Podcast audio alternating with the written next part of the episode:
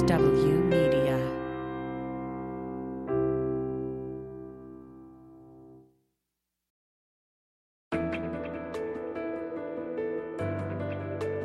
Spy Talk, a podcast at the intersection of intelligence, foreign policy, national security, and military operations with Jeff Stein and Jeanne Meserve. Hi there, I'm Jeff Stein. And I'm Jeanne Meserve. Welcome to another episode of Spy Talk. Well, there's lots of news in our corner of the world again this week, per usual, including growing calls to treat the warming of the planet as a national security threat. In Asia, Taiwan confirmed U.S. Special Forces are conducting training missions on the island, and the Justice Department has announced new arrests in terror financing. You've got something along those lines this week, Jeanne. That's right, Jeff. Tracking some terrorists and other kinds of bad guys has gotten a little bit more difficult, and you can blame the rise of cryptocurrency. A lot of this world is still unregulated. And just like you've had in the past tax havens or pockets of places where money laundering is replete or shell companies are created, same thing here. You're going to have pockets of uh, illicit activity dark corners of this universe that are used by bad actors to access capital and money. And that becomes then a challenge for law enforcement. Hear more from Juan Zarate, who, after 9 11, led the U.S. government fight against terrorist financing and money laundering later in the show. Special bonus, Jeff, he includes a primer on exactly what cryptocurrency is for those of us who are struggling with the concept. Yeah, I need that primer because uh, I get lost in cryptocurrency. It's just not my my thing. But I do know that it's uh, a dangerous new channel of terror financing, and uh, it's something that we're going to track uh, from time to time over the coming months. Meanwhile, Chris Whipple, a longtime journalist and filmmaker, hit the publishing big time in 2017 with his book, The Gatekeepers how the White House chiefs of staff define every presidency.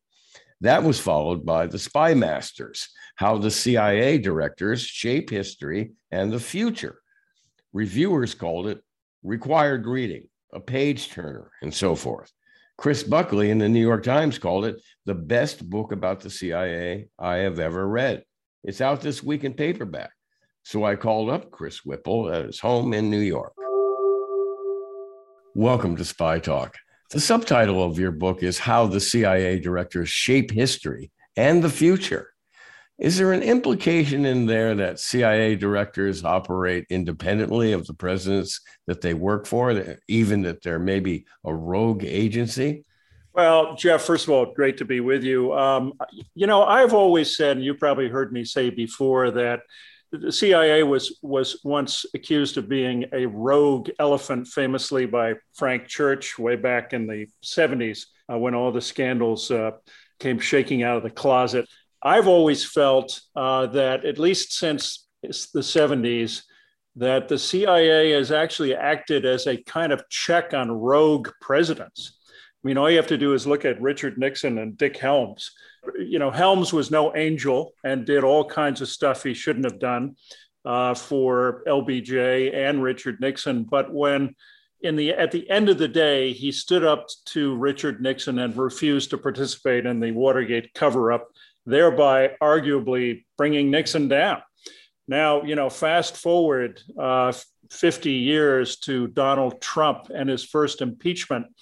Uh, I think there's a there's a kind of an uh, an elegant symmetry there that guess who the whistleblower was who who who brought the Ukraine scandal to light it was an anonymous CIA whistleblower so I think that you can actually make the argument that um, CIA has tended to rein in rogue presidents and not the other way around.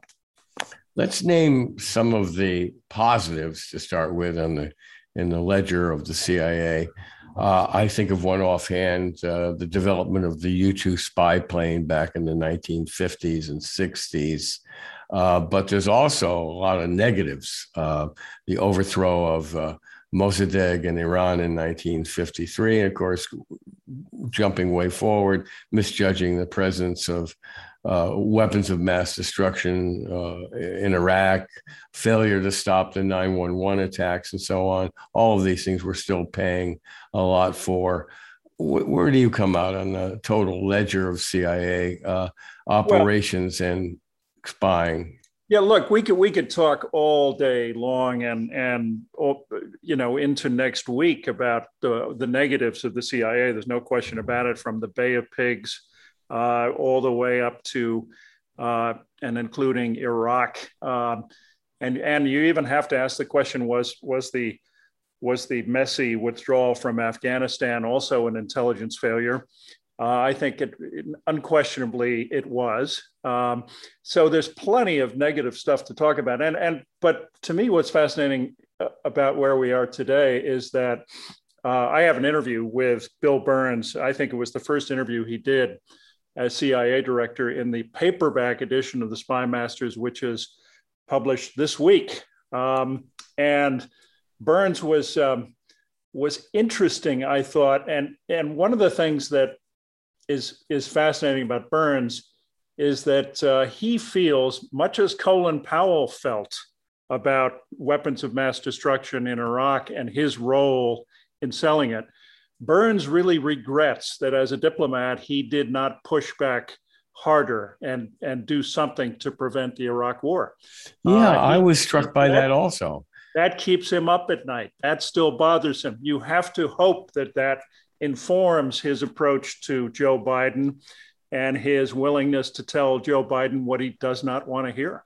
Well, I think so too. I wrote a piece about that uh, when he was nominated, saying that uh, it gave me personally great comfort to know that there was at least one official who was accepting some blame for a huge mistake, a strategic mistake that's going to be with us a long time.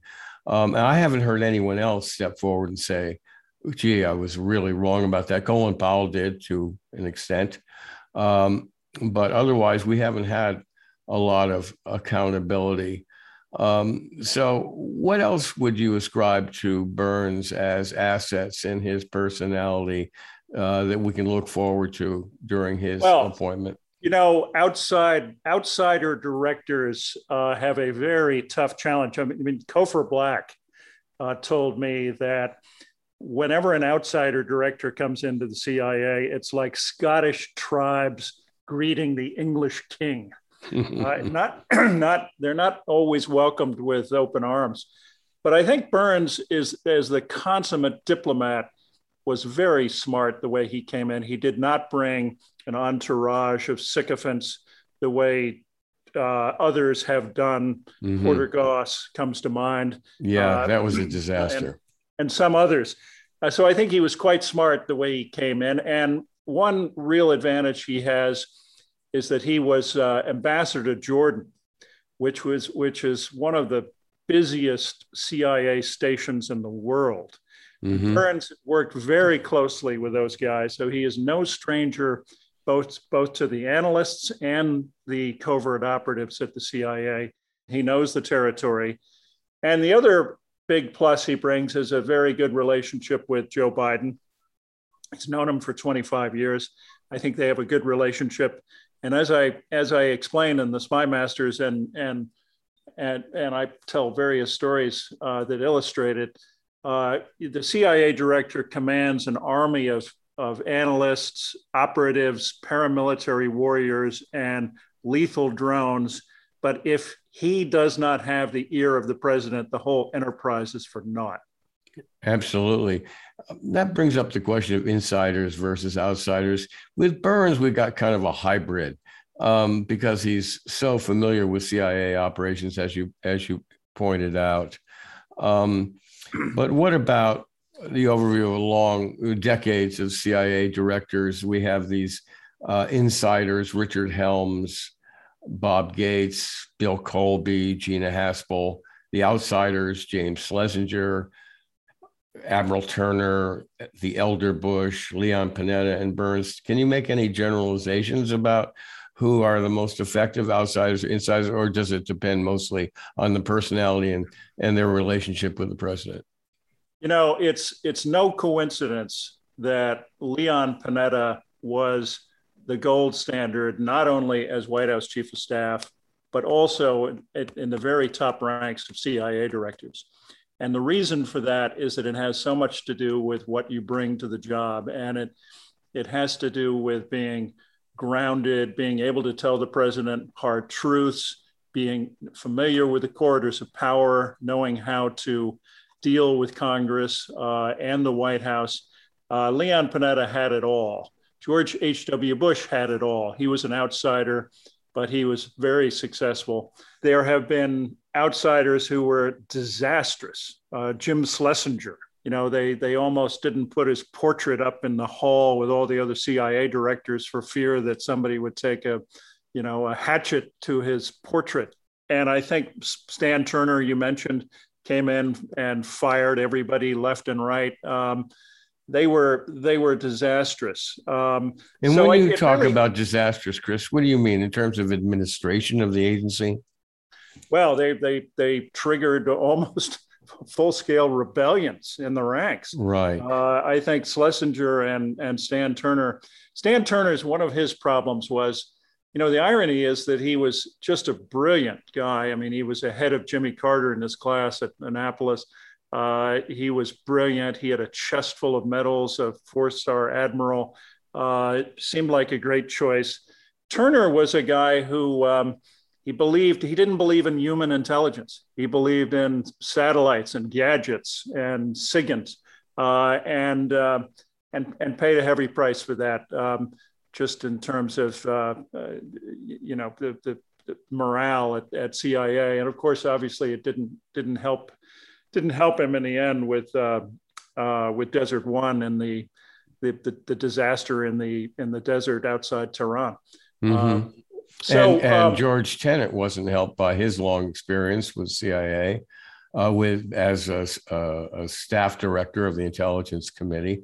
Uh, you know, so so the performance of CIA director has to be also judged on the accuracy uh, of the intelligence he brings to the president um, and standing by his guns with that intelligence. And George Tenet, you have to say, it was a big fail. Well, Tenet was a, in my mind, really a Shakespearean character. I mean, it, hmm. and, and imagine on imagine on on your watch, a CIA director having the walk up to um, to 9/11, the attacks of 9/11, the invasion of Afghanistan, the CIA-led invasion, the uh, so-called enhanced interrogation techniques and black sites, and all of that just a warm-up for the invasion of Iraq based on your flawed assessment that Iraq had WMDs. Mm-hmm. That was Tenet's tragic flaw. His his his real his real downfall was his inability to tell George W. Bush what he didn't want to hear when it came to Iraq. I would say that again in that infamous slam dunk meeting with George W. Bush, Tenet should have drawn a should have said, "Look, Mr. President, it's not there. We haven't got the case." You've immersed yourself in CIA operations, CIA history, and the personalities of these directors. Uh, I think you've interviewed all, uh, most, if not all, living CIA directors. You've had extraordinary access um, do you have any insight? Uh, this is well trod ground, but do you have any insight on how Tenet went wrong on that major call of that did absolutely affect the course of history? I think it's well. I, I devote two chapters to Tenet in the Spy Masters, and um, and I like to think that it's a uh, it's a more nuanced version of uh, Tenet's story than than is usually told. I think that the notion that uh, that and the CIA simply went along with uh, Dick Cheney and the neocons and their uh, made up uh, intelligence uh, on the on on Iraq is simplistic. I, I think that but it and and the, but there's no question that and there, you you can find a lot of people at CIA who will tell you um, that Tenet believed the assessment that they delivered to to uh, to George W. Bush. So it wasn't as I don't think it was quite so simple as uh, as doing Dick Cheney's bidding. I think that uh, on the other hand, it was a tragically flawed assessment. Uh, it was, uh, you know, again, famously, the first version that Colin Powell was given was written by the vice president's office. Uh, Tenet and Colin Powell threw it out, went back to work. Uh, Powell insisted on, on, on having backup for every assertion he made. And yet, at the end of the day, it was all BS. Uh, you know, yeah. it was based on. So I, I think that Tenet will tell you that in the case, in the infamous case of curveball, curveball mm-hmm. was, uh, as as as most of your listeners probably know, the dubious uh, source who was uh, in German custody, whom the CIA never interviewed, who said that there were the, all these vans were biological had biological weapons, and it was uh, Tenet swears up and down that he was never told that curveball was unreliable. but there were plenty of people at CIA who knew. Uh, so, anyway. I got to tell you, I drilled down into this intelligence and the process, the decision making on WMD back in the day, like many other journalists on this beat did. And uh, I, I was struck. Uh, you know, the findings that CIA made, they wouldn't have passed muster in a newsroom. An editor would have thrown that back in a reporter's face and said, "You got to get better sources than this. You need corroboration. This is junk." And I've had CIA people, you know, formers mostly, call me up and say, Why did you run a story on this and that? And I would joke, I'd say, Unlike you guys, I need two sources telling me something. I mean, right right uh, very very disturbing do you do you think burns uh, bill burns the new cia director chris whipple do you think that that he's going to improve the the analytical product of the agency are you confident about that I, I like his chances. I mean, I, I think that I think that Burns Burns was very persuasive to me. Again, I, I have an interview with him in the paperback edition of the Spy Masters, and and he was at least persuasive to me that his one of his top priorities, if not his top priority, was to repair the damage done by Trump, the politicization of the intelligence community, or at least uh, Trump's uh, effort to politicize the agency. And, um, you know, I, th- I, think Burns has no higher priority than to try to give the president uh, straight information. Do you think if Trump comes back, and there's a lot of fear that uh, among intelligence professionals that um, the former president is going to make a comeback, and we now know a lot more about January 6th events and attempts to overthrow the legitimate election of President Biden. Um, that he won't be shy the next time around about replacing intelligence chiefs with with uh, yes men uh, and worse. Um, do you get any sense of how the CIA leadership would react to that? I think it's a real risk. I think it's a it's a very real threat that CIA needs to be thinking about, and and not only the um, not only at Burns's level, but but I think I really think in the in the wake of the damage that Trump did, I think uh, there really should be more attention paid at this point to strengthening the independence of the inspectors general. I think there need to be stronger whistleblower protections. Uh, you know, it was really just it, it, kind of amazing that the anonymous CIA whistleblower who uh, brought the charges that resulted in Trump's first impeachment, um, that he was never exposed or or uh, or punished by Trump, who who talked about this this person committing treason, mm-hmm. uh, who talked about basically wanting to string this guy up. Mm-hmm. Uh, there wasn't really any protection in place. Gina Haspel, to her credit, and I criticize her for many other things in the book, but to her credit, I think she protected his uh, confidentiality. Gina Haspel was considered by many insiders as being too accommodating of Trump. For example, I have heard, uh, it's been told to me that she didn't jump on the Havana syndrome issue right away uh, and and uh, aggressively pursue that because that would have led to the doorstep of Vladimir Putin and the Russians. Um, do you agree with that assessment that she was too accommodating of President Trump? I, I do. I, I, and I think that in, in many cases, um, you may recall that she went to one of his State of the Union speeches and and and was applauding uh, many of his his lines, um, which which no CIA director has any business doing. I was told by a very very high-ranking White House official, Trump official, that um, you know Gina loves killing terrorists and she's really good at it.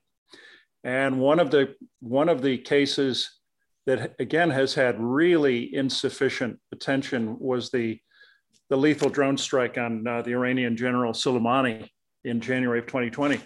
Uh, you know, I don't have to tell you, um, for decades, the CIA has been prohibited from assassinating foreign leaders through executive orders, the 12333, um, among others. Uh, they've always felt that, that that was a bridge too far. And yet, Gina Haspel accommodated Trump uh, and, and thereby really, frankly, putting a target on every, every American official as well. Uh, there are reasons why that prohibition has been in place, but and it was ignored. So I think there there are a number of cases where I think Gina Haspel was too accommodating to Trump.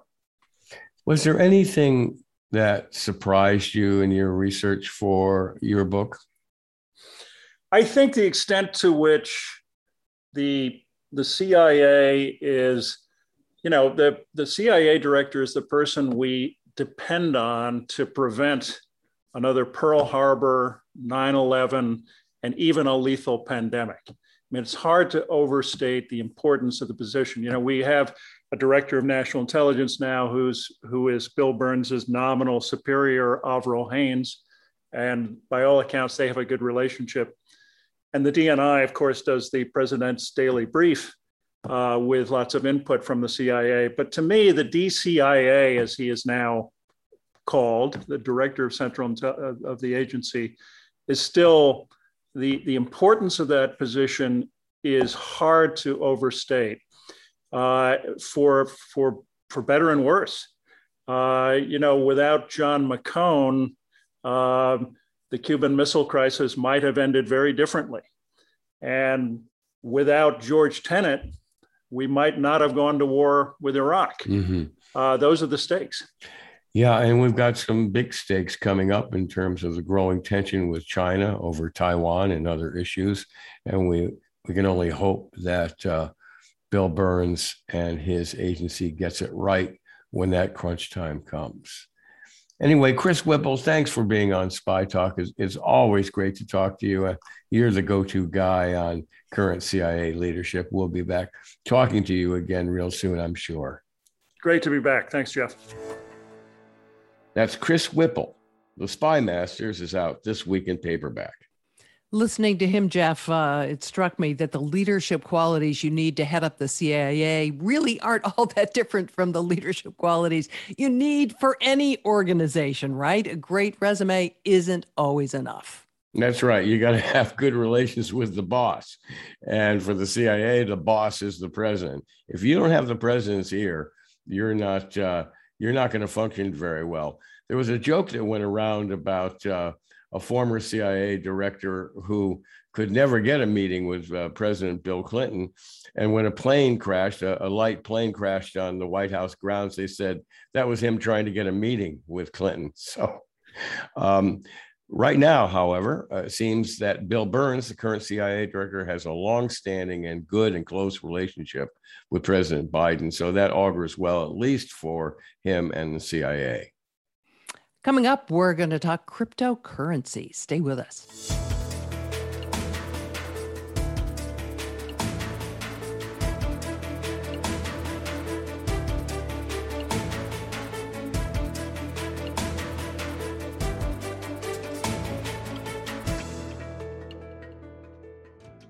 Welcome back. The mantra for investigators of all kinds of skullduggery has been follow the money because the cash trail often leads directly to culprits. But increasingly, hard currency is being replaced by cryptocurrency, and that is posing challenges because crypto transactions bypass the banking system and its controls.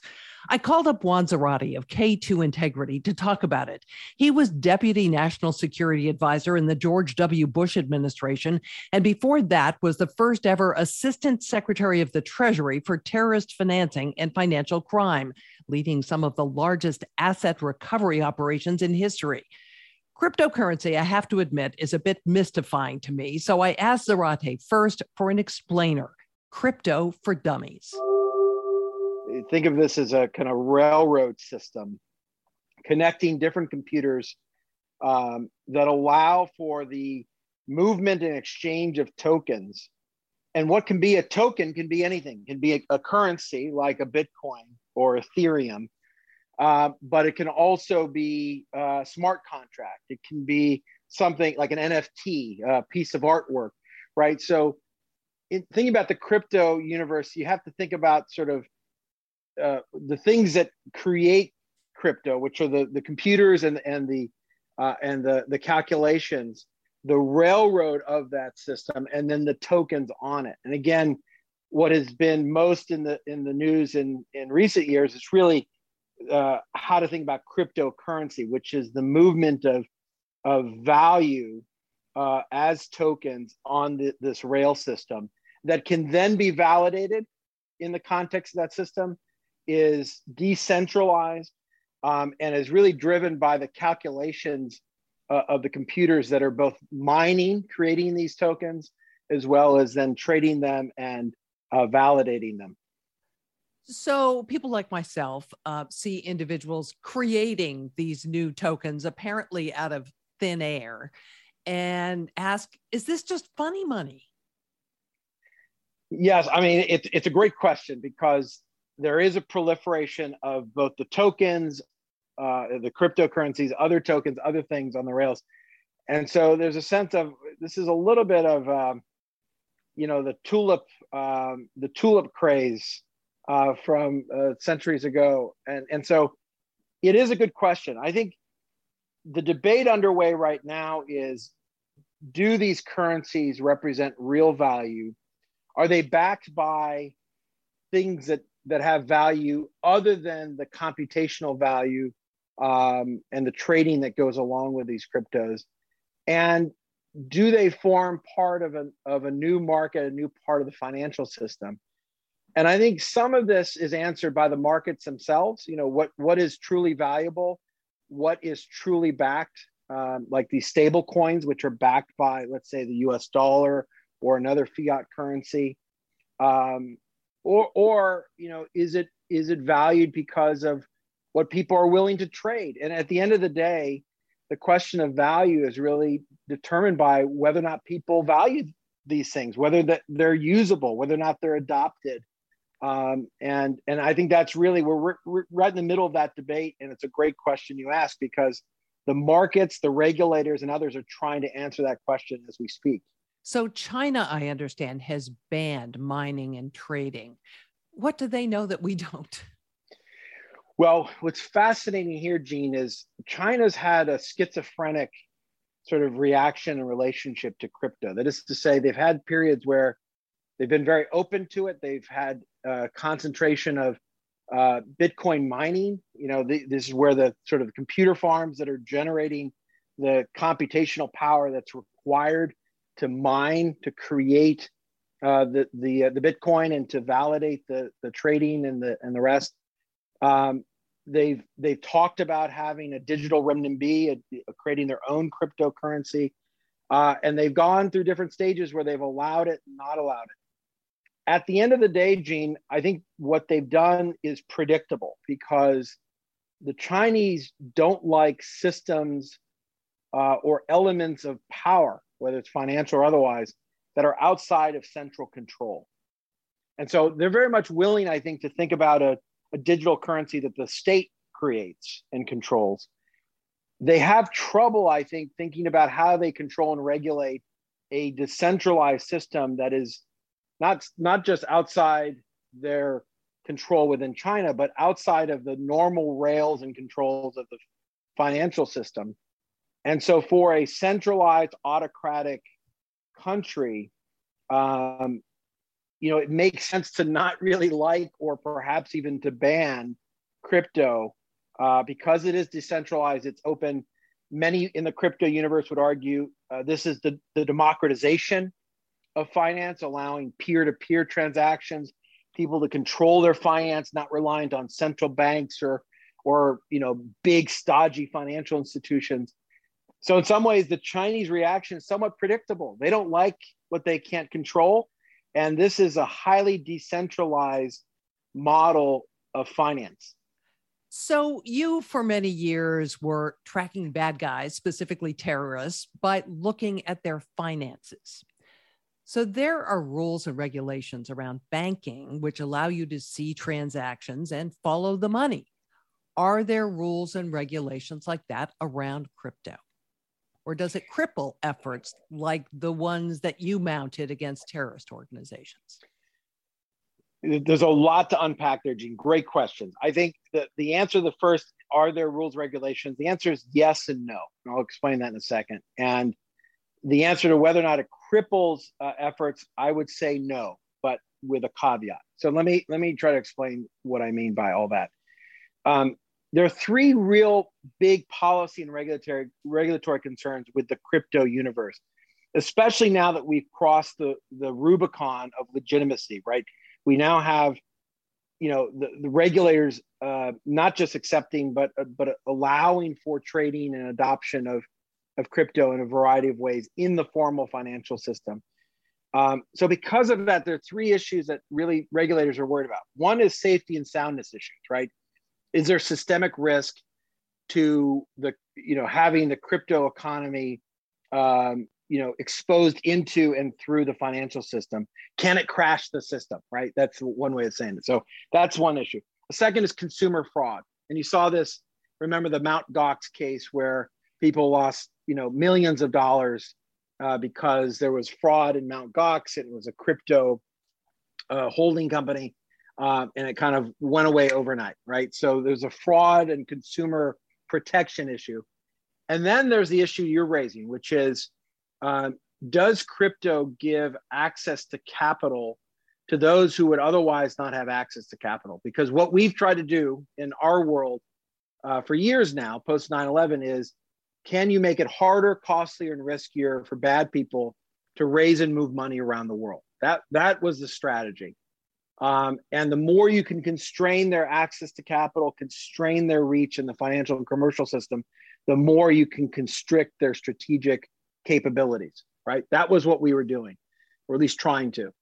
Um, what you have now is a question of well, does crypto give the bad guys access to things that they would otherwise not have? In ransomware, for example, the vast bulk of payments are in crypto. And so are you making it easier for bad guys to hold data and systems hostage? Are you? So it's a legitimate question. Well, I think I think yes and no, um, and I think the challenge here is that uh, crypto is a new avenue for acquiring value, moving value, storing value. So that means you have to you have to regulate it. You have to figure out um, are there legitimate uses, and there are. And how do the regulations that have applied in the formal system apply then in the crypto environment? And that's where we are. We, we are in a place where some of those regulations are being applied. So for example virtual asset service providers uh, like circle or coinbase to which i've been an advisor for many years have to register as a money service business and they have to have anti-money laundering controls and they have to know their clients that hold wallets and accounts on their platform. But there are elements of that system that are still unformed and still in, in formation. So, for example, there's this issue of unhosted wallets. So, what happens if there's a wallet that isn't centralized in one of these VASPs, so to speak? What regulations apply to transfers and transactions that come in and out of there? that is still in formation in the US and around the world. So so so right now they can move big sums of money across borders without being detected, right? yes and no. Uh, to the extent that they are moving uh, big amounts through centralized uh, platforms like a Circle, like a, a Coinbase that are regulated, that gets tracked, that gets reported. Those are institutions that are doing what normal banks do, which is file suspicious activity reports and but, close but down can, bad accounts. But they can just go to one of those other others, right? Stay away from the regulated ones. It doesn't sound like it's a very hard thing to do. You're absolutely right. And I think that's the challenge of this system, which is it's decentralized. So not as much of it is centralized through, let's say, dollar clearing banks in the in the formal financial system. So that's one problem. The other problem is a lot of this world is still unregulated. And just like you've had in the past tax havens or pockets of places where money laundering is replete or shell companies are created, same thing here. You're going to have pockets of uh, illicit activity, dark corners of this universe that are used by bad actors to access capital and money. And that becomes then a challenge for law enforcement. It goes back to your second question, which is um, does this make it harder for law enforcement? It does and it doesn't. It does to the extent that there are these movements that are decentralized, not as easily traceable. On the other hand, there are elements of the blockchain, the open ledger systems that are used that are highly traceable. So this explains why in the Colonial Pipeline ransomware payment context, US authorities were actually able to identify the wallet and then take back most of that payment. But that was one instance where they've been able to do that. I haven't heard of any others. Well, I think some is done quietly. Some, I think we're in a, a, a point, Jeanne, where we we haven't been as proactive as we can be in that regard, um, both with the private sector and with authorities. But I think you're going to see more and more of that, in part because their tools exist to be able to trace and track um, and I think we're getting better public private partnership to try to do exactly what happened in the colonial pipeline context. Correct me if I'm wrong, but my understanding is that a lot of these people who have wallets are anonymous. Um, and so even though you might be able to see where the money's going, you might not know to whom it is going. Am I right? That's right. So so part of the challenge here is there are elements of anonymity in the system. So anonymity as to who may hold the wallet. Now, again, that's very different if it's centralized. If it's in a virtual asset service provider or a PayPal account, uh, you know, th- those institutions are going to know who the customer is. So you and I can have a wallet, but we're going to have to give them our information. But if you have an unhosted wallet or other platforms that aren't requesting that uh, in unregulated sectors or, or jurisdictions, you're not going to get that. But the other problem, Jeanne, it goes to your earlier point. There are other kinds of cryptocurrencies, like privacy coins, that uh, embed greater anonymity, uh, even more so than than Bitcoin or Ethereum. This is why what we're starting to see with not just ransomware, but with terrorist financing potentially, is that groups gravitate more towards some of these coins or some of these platforms uh, Monero, for example, is a cryptocurrency that you've, you've seen reported on that um, you know illicit actors prefer because it's uh, harder for authorities to determine who owns or controls that behind the scenes. You mentioned terrorists. Is there evidence that terrorists or extremists are using Bitcoin now? Um, we have Not seen Bitcoin, certainly I should say crypto. crypto, yeah. No, we've certainly seen evidence of terrorist groups, extremist groups flirting with it, right? And and having, uh, for example, donation campaigns uh, earmarked in crypto, um, and and beginnings of flirtation, but it hasn't been in mass. It hasn't been uh, hasn't become predominant, uh, and to date, at least, it's not the way that those kinds of groups uh, you know raise or move money. It might be right? And i think this is something authorities have to watch and they are. I think the bigger problem right now Jeanne is countries like north korea evading that have had sanctions exactly evading sanctions they've been cut off from elements of the financial system i think we've done a fairly strong job of that. The, the problem, of course, is they've not only beefed up their cyber capabilities for offensive and defensive purposes, but they've figured out that this domain, this digital payment domain, so to speak, is a an arena where they can profit. They can do so by hiding their hand, and they can do it uh, pretty regularly and quickly. You know, the UN reported last year that the crypto heists uh, and the hacking and the other activities the North Koreans have been involved in has profited them by about $2 billion. So this is a major source of revenue for a rogue regime, which has to be a concern for the United States and other countries. Anyone, any other countries besides North Korea doing this successfully at the moment that you're aware of? Um, not as successfully. I think what you have is countries like China, Russia, Iran that are used to using proxies for a variety of reasons, um, flirting with different groups, organized crime uh, elements, and hackers uh, to then influence and operate in this domain. Largely, you've seen this, Jeanne. You know this better than than, than any anyone else you've seen this in the cyber domain where cyber attacks and other cyber activity has often happened through proxies one two steps removed from the central authorities of those countries um, i think you're you're probably starting to see elements of flirtation in the crypto domain we've certainly seen that reported with the russians with some of their influence operations where they they were leveraging payment through crypto as a way of trying to hide their hand the Department of Justice has now formed a national cryptocurrency enforcement team. What do you think? Is it enough? Um, it's good. It's not going to be enough. I think um, this this domain has to be seen like we've we've seen other domains of the financial system, uh, mixed with a, a little bit of trying to manage the internet, right? So it's it's a part of the financial system. It's part but partly the internet's half man, half beast, if you will.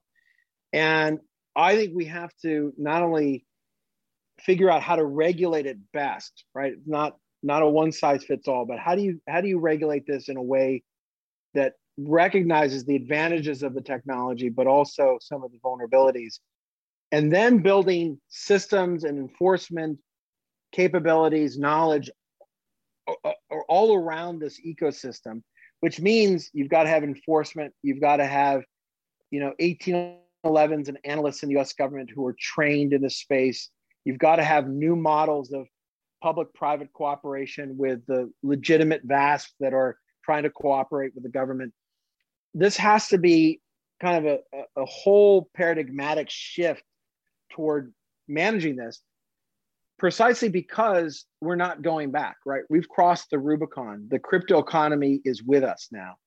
Now we have to recognize that there's risk, there's vulnerabilities like any other part of the system. And we now have to attack it and address it the way we would any other vulnerability. Presumably, we need some sort of international approach to this. It isn't just an American issue. Congress and the agencies can't just set rules and regulations on this and expect to deal with it effectively. You're right, and I think um, you're you're going to see that in a couple of different domains. I think central banks, which themselves are flirting with issuing crypto, right? Central bank digital currencies, uh, some of which are already out there. Uh, you know, Bahamas has their sand dollar pilot, and you've got other other countries that are uh, in latter stages of, of their exploration. So you're going to have central banks um, formulating rules of the road and uh, parameters for how central bank digital currencies operate.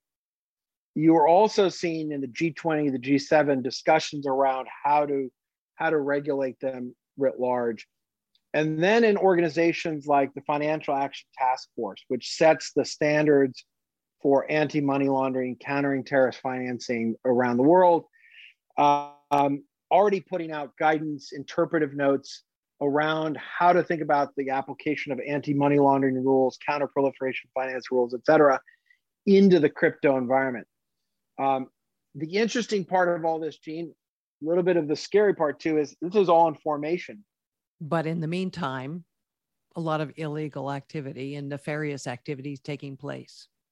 You've had authorities worried about this, working on these issues, and trying to work with industry to figure out how to get to these to these potential problems. But it's not easy. And Jeanne, to your earlier point, there are parts of the of this universe, parts of the global environment uh, that aren't aren't doing a good enough job, that aren't regulating well enough, um, and where you're going to have dark corners of this universe operating, which then need to be attacked.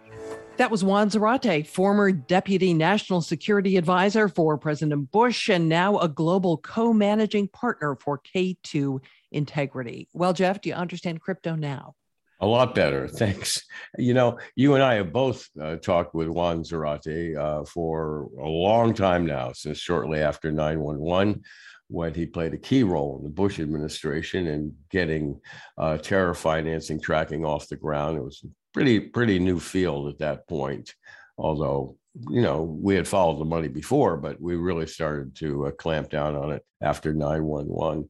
I was fascinated by these allusions to the tulip bubble.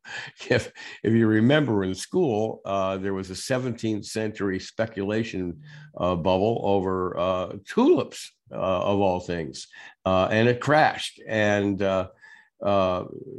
prognosticators keep thinking that the uh, cryptocurrency market is going to crash sometime soon. But in the meantime, it's like dark money in politics, isn't it? Uh, it's hard to trace, but it is traceable. And um, it's clear that national security officials have got their eyes on it. Well, as he mentioned, he thinks we've passed the Rubicon here. Um, you know, it really is an alternative financial world that some people project in 10 or 20 years is really going to be dominant, that all assets are going to be digital. I read some statistics recently that globally 220 million people are already using cryptocurrencies.